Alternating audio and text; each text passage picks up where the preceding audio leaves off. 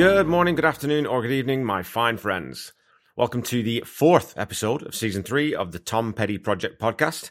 I am your host, Kevin Brown. This is the podcast that digs into the entire Tom Petty catalogue, song by song, album by album, and includes conversations with musicians, fans, and people connected with Tom along the way. Today, we're digging into the fourth track from the band's third album, Shadow of a Doubt, brackets, A Complex Kid. Uh, if you want to listen to the song before we get started, there's a link in the episode notes, so go check that out, and I'll meet you back here to dig into it.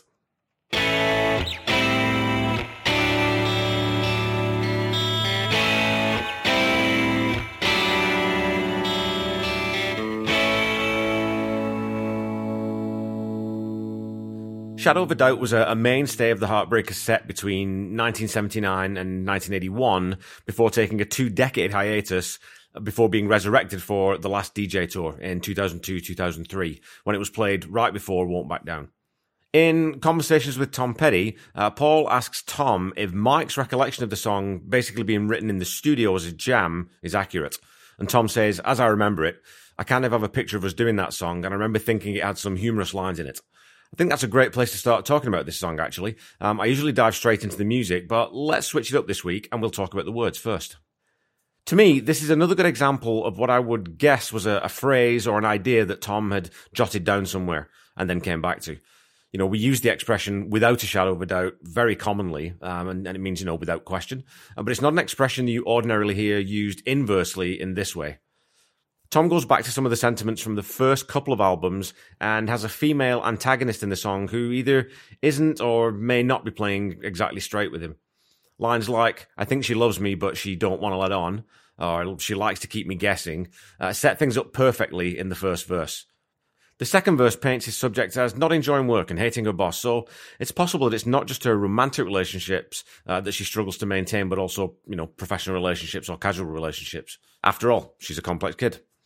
It's another interesting lyrical structure too, with not much musical distinction between verse and chorus, with either the verse being only two lines or the chorus being only one.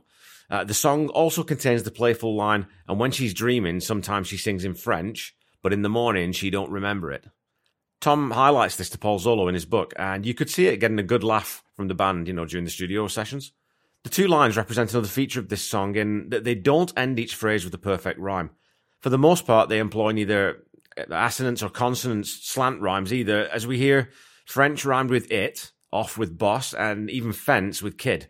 So those are made to fit by the way Tom enunciates the vowels to either flatten them or draw them out to get closer to a, you know, that standard rhyme uh, timing. This songwriting trick works well on this song as it allows the melody to follow a consistent pattern while having the syllabic structure move around it to make it more interesting. So vocally, Tom is having fun here and really stabs at some of those syllables. Those two lines, sings in French and don't remember it. He really attacks and puts a little humor into them just because of the way he delivers them. Otherwise, it's a fairly straightforward vocal from Tom and really consistent with his performances on the other faster tracks on side one of the album so far. The track really does feel like a live performance recorded off the floor, as it's sometimes called, with the main body of the song being recorded with the whole band in, you know, one or two takes, um, and then with overdubs and retakes being added later where necessary to either, you know, to either just sort of add a, a part in or to maybe just change something that wasn't played quite right the first time around. And we get a four count, an, an audible four count to start the song, which really emphasizes that live feeling. During the intro for this, Stan plays a neat little bongo part. Now, I'm not sure if that would have been played this way during the recording or the way that they did end up playing it live later on, as it has more of a feel of being added in later. Um, listen carefully too to Stan's little fill into the first verse. It's a super cool little hat run onto the snare where he, he closes the hat so you get one open and one sloppy or partially closed hat note before the snare and tom roll comes in. From here, Stan is sitting on the ride cymbal and keeping a steady beat, adding in some good offbeat breaks and ride bell hits leading into the chorus line. So when you listen to the lines, she's always been so hard to figure out and always been so hard to get around. Right at the end of each, you'll hear that break from the beat, which gives a, a nice musical transition into what we can call, you know, the one line chorus. In the previous two lines to that, we also hear the bongos coming in as fill, which I'm pretty sure again would have been an overdub. Um, but I could be wrong on that, um, and I'd love to see um, an interview with Stan where he sort of where he talks about the song if something like that exists. During the bridge, we hear those bongos again being mixed with a couple of decently rowdy little drum fills centered on that epic snare sound that, that pervades, you know, especially side one of this album. The bridge is stretched from 8 bars to 10, and Stan puts in some hi hat lifts before heading back into the main groove for the guitar solo. Into the third verse, we're hearing some additional percussion, which sounds like maracas maybe, um, and he's opening up that ride sound a little fuller to add more shimmer to that last verse, uh, and then build into the ending where he really starts wailing on that snare drum.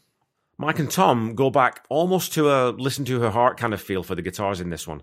They're big and jangly and multi layered. The left channel's dialed into Mike's lead, um, with Tom's galloping rhythm part in that right channel. But I think there might be a third part in there too that's being dropped in at times, as you can hear sort of little textures and notes that don't sound like they quite belong to either. And that G flat EA riff is super cool as it starts off sitting in a suspended position within that open A chord that the rhythm guitar is playing. And there's a really juicy little um, all time rock and roll lick during the chorus too.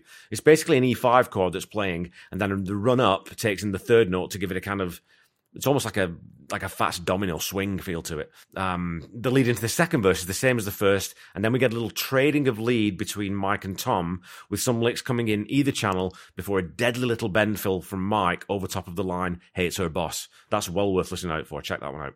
During the bridge, they do a, a subtle left turn into a more country feeling vibe to my ear. It's tonally the same, but the rhythm's slightly different and has a bit more oak to its bones, if that makes any sense. Um, in the solo, Mike picks up where he left off with even the losers, pulling out those Chuck Berry bends again before shredding his way through the second four bars. Now, the solo to my ear is mixed surprisingly low, and I think you lose a little punch with that being the case. It's also in the same sort of sonic space as those very airy cymbals that Stan's washing through the drums and the treble heavy rhythm section. So I'd love to have heard that mixed higher so the solo could really shine through.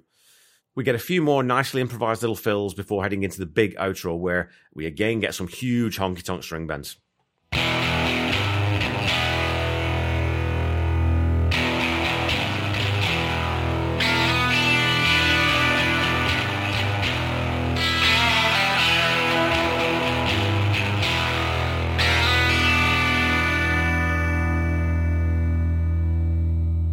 Alrighty, folks, it's time once again for some petty trivia. Last week, I asked you which album kept Damn the Torpedoes from hitting number one for nine straight weeks. The answer is Pink Floyd's epic rock opera, The Wall. The album sat atop the Billboard charts for 15 weeks, with Damn the Torpedoes occupying the number two slot for nine of those. The contrast between the two rock and roll albums could hardly be more stark. The Wall, a sprawling narrative detailing the mental collapse and existential crisis of its protagonist Pink. Damn the Torpedoes, a cohesive collection of rock and roll with a hint of country to close out the album. So you have two of the all time great albums occupying the two top spots on the chart at exactly the same time. Your question for today is this Which composer who provided the scores for Die Hard, Highlander, Lethal Weapon, and Robin Hood Prince of Thieves also provided the orchestral arrangements on 1994's Wildflowers.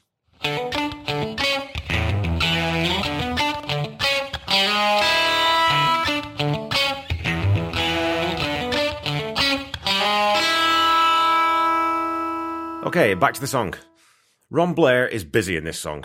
Really busy. On Even the Losers, Ron stayed out of the way for the most part, but on Complex Kid, he's ripping it up, matching Mike's little lead lick and then moving around the kick pattern and providing an, an all out rock and roll riff during the always been so hard to figure out lines. And during the Shadow of a Doubt line, Ron really elevates the song by going up a full two octaves above his root note to push that chorus line. The bridge sees some great slides and again that move to the upper octaves, and he ends on a really high note that hardly even sounds like a bass. It's a great part from Ron and one that I'd love to hear isolated one day. When I said off the top that Ron is busy, that might have sounded like I thought he was, you know, playing too much or that I'm, I'm criticizing the the way he took the the part, but that definitely isn't the case. Again, you know, the chord progression is pretty steady in this song, and Stan's keeping time more than adding in any sort of movement around that bottom end. So having Ron provide a little pizzazz in that frequency space works really, really well. After three straight songs that really feature Benmont's keyboard parts front and center, he takes much more of a backseat in the mix on this one. He's still there, and you can hear a couple of quiet organ sweeps and then some piano fills during the end of the verses, but he's never really prominent in the mix uh, in the first sort of half of the song. And most likely this is because those guitars are so trebly and jangly, you don't need a ton of extra noise in that range. Um, so you just get that subtle organ texture, mainly in the right channel as you come through and, and out of the chorus. We do hear him more clearly in the bridge with some tremolo and a slightly beefier organ sound coming through. And again, that builds in that last verse so the organ can be heard much more clearly. So it's almost like Jimmy Iovine's using the organ as something to provide a, a gradual crescendo into that rowdy ending and outro when you hear Benmont hammering on the piano too before the song ends with a really heavily reverbed glissando to finish.